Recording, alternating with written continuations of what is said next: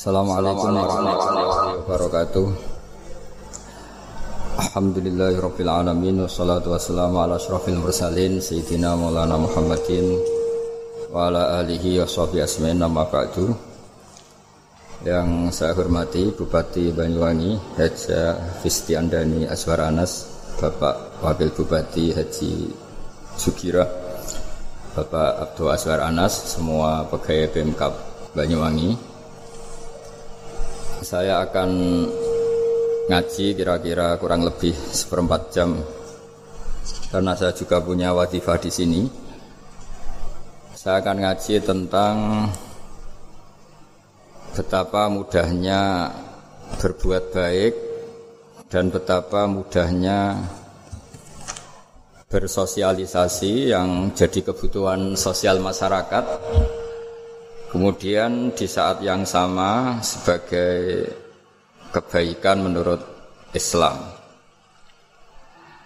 Ini saya baca kitab yang sangat otoritatif yaitu kitab Sahih Muslim di mana kita tahu dalam Islam pegangan ahli sunnah wal jamaah juga pegangan ulama seluruh dunia adalah Al-Kutubus Sittah kitab 6 di antaranya yang hadis Bukhari Muslim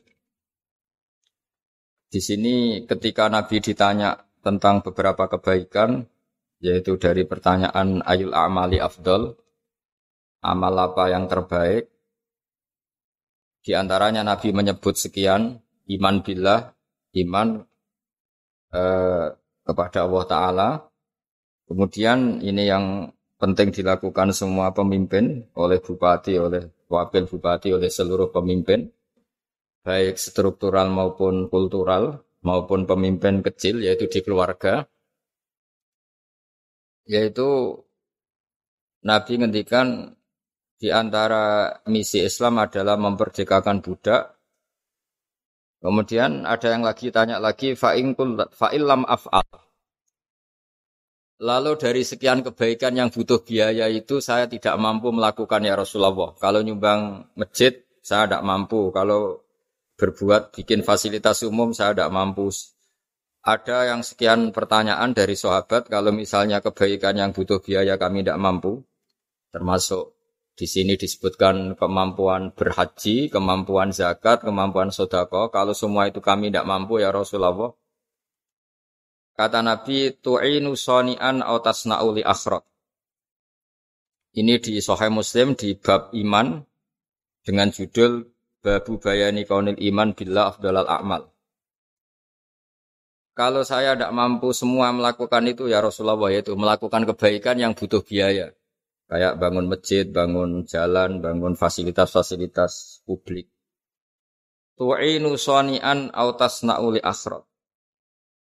Tu'inu nulungi siro soni'an ing wong sing ahli sun'ah, ahli kreatif atau ahli kalau orang sekarang itu bilang dia pekerja.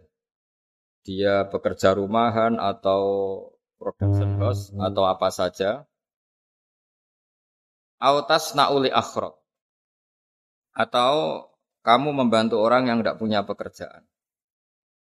Terus sahabat masih tanya, Aro'aita indo iftu an ba'dil amal. Kalau semua kebaikan aktif saya tidak mampu melakukan ya Rasulullah, kebaikan menolong orang lain, kebaikan yang bersifat aktif. Jawabnya Nabi dan ini pegangan saya, pegangan kita semua, panduan dari Rasulullah Shallallahu Alaihi Wasallam, Nabi ngendikan, takufu syarro ka'anin nas, fa innaha sodakotun minka ala nafsi. Ya, saya ulang lagi, takufu syarro ka'anin nas, fa innaha sodakotun minka ala nafsi kamu dalam berislam cukup menjaga supaya kejelekan kamu tidak punya imbas pada orang lain.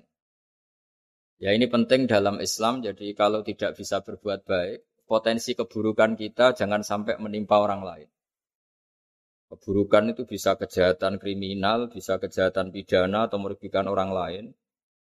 Atau kejahatan yang tidak sampai kriminal tapi mengganggu orang lain. Misalnya contoh gampang ini saya sumpek-sumpeknya sendiri ingin jalan-jalan. Main di teman yang di jam kerja.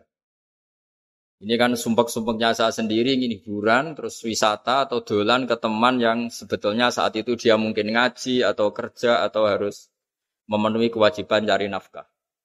Gara-gara nemuin saya, akhirnya dia dikomplain sama majikannya, atau gara-gara nemuin saya, dia akhirnya tidak ngaji sama santrinya, atau gara-gara nemuin saya, dia terganggu aktivitasnya.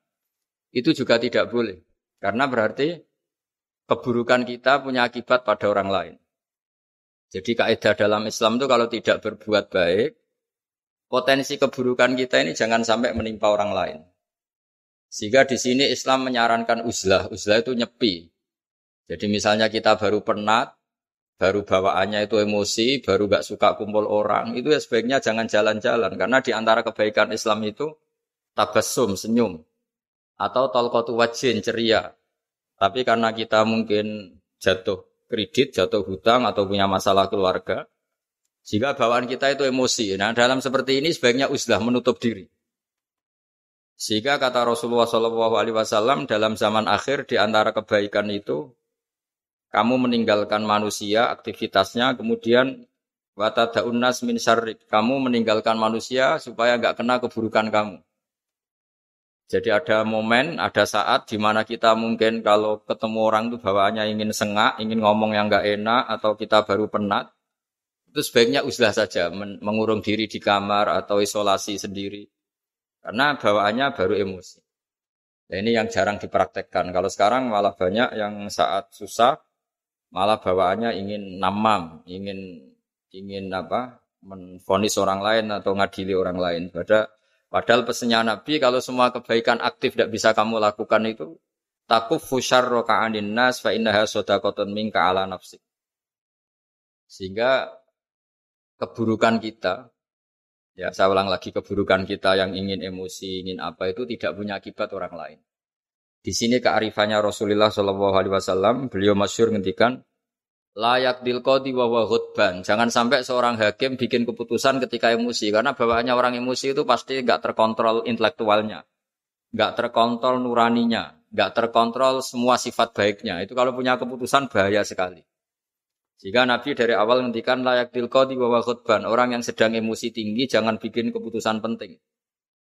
Kemudian oleh ulama diteruskan juga jangan bikin keputusan penting orang yang sangat lapar atau yang sangat kenyang atau yang sangat ngantuk atau yang super sibuk. Jadi hal-hal yang potensi buruk dalam mengambil keputusan itu harus ditinggalkan. Sehingga misalnya bupati atau wakil bupati kalau sedang tidak nyaman dengan suasana apa, nggak boleh rapat kemudian memutuskan keputusan penting. Itu juga kiai dan semuanya. Nah ini yang supaya otoritatif. Kenapa saya bawa kitab itu logikanya jelas ya. Kita sebagai dai, sebagai ustadz, atau sebagai mubalek, atau sebagai siapa saja, yang ingin kita wariskan ke umat Rasulullah adalah dawuh-dawuhnya Nabi. Dan kalau kita ngaji tidak pakai kitab, itu sebenarnya umat kita jejali dengan pikiran kita, dengan ide kita. Jangan-jangan ide kita, pikiran kita ini tidak mewarisi pikiran Islam, tapi pikiran kita atau emosi kita. Tapi kalau kita baca kitab, artinya umat ini berhak mendapat apa yang diteladankan dan disabdakan oleh Rasulullah Shallallahu Alaihi Wasallam. Tapi kalau kita itu pasti inginnya itu kita. Misalnya kita Bupati Banyuwangi, mungkin kita akan cerita Banyuwangi dengan asik. Tapi bagi daerah lain, apa urgensinya bagi saya? Begitu juga kalau kita kiai, mungkin kita akan cerita fadoilnya kiai. Tapi bagi orang lain yang keutamaannya jadi pekerja, jadi satpam, jadi guru, jadi pegawai negeri yang adil. Sehingga subjektivitas kita ini akan tinggi. Tapi kalau kita sebagai kiai baca hadis, maka umat ini mendapatkan panduan dari Rasulullah Shallallahu Alaihi Wasallam. Nah, dari sekian panduan itu kata Nabi, jika anda tidak bisa berbuat kebaikan aktif, maka kebaikan yang harus Anda lakukan adalah potensi kejelekan kamu jangan menimpa orang lain. Makanya saya berkali-kali bilang, saya ini termasuk kiai yang jarang main ke alumni. Karena tadi kadang-kadang alumni itu sudah mau kerja di tempat kerjanya atau mau janjian ngantar anaknya sekolah. Gara-gara ada saya, mungkin semua itu dibatalkan. Sehingga silaturahim itu juga harus dimenet supaya tidak mengganggu haknya orang yang kita silaturahimi. Jangan sampai silaturahim jam 9 saatnya orang kerja kemudian dia dapat peringatan dari pabriknya gara-gara sering didolani kiainya itu kan jadi ribet. Atau kiai karena sering didolani terus tidak ngaji metu tamu terus itu kan jadi ribet. Apa pun itu sehingga orang itu harus berpikir perilakunya itu tidak punya akibat la doror wala diror. Jangan mengganggu dirinya juga jangan mengganggu orang lain. Ini oleh Nabi disebut takufu syarroka adin nas fa innaha sodakotun minka ala nafsi. Uh, sifat buruk kamu itu harus dijaga supaya tidak menimpa orang lain. Dan itu berarti menjadi sodakoh kamu atau amal kamu pada diri kamu sendiri. Jadi ini penting dimaklumatkan ke semua kita bahwa saat kita tidak bisa berbuat baik aktif, misalnya nggak bisa sodako, nggak bisa menolong orang, setidaknya keburukan kita tidak menimpa orang lain. Nah termasuk keburukan yang terselubung adalah kita punya pikiran yang menurut kita ini hebat. Tapi bagi orang lain mungkin bahaya. Misalnya kita punya pikiran ingin jadi orang kaya raya yang dermawan. Itu artinya kan pikiran baik karena ingin jadi dermawan. Tapi artinya bayangkan orang lain tuh miskin semua butuh derma kamu. Mana mau orang lain kamu bayangkan miskin butuh derma kamu. Orang lain juga bayangkan dirinya kaya gak butuh derma kamu. Itu namanya kebaikan yang subjektif.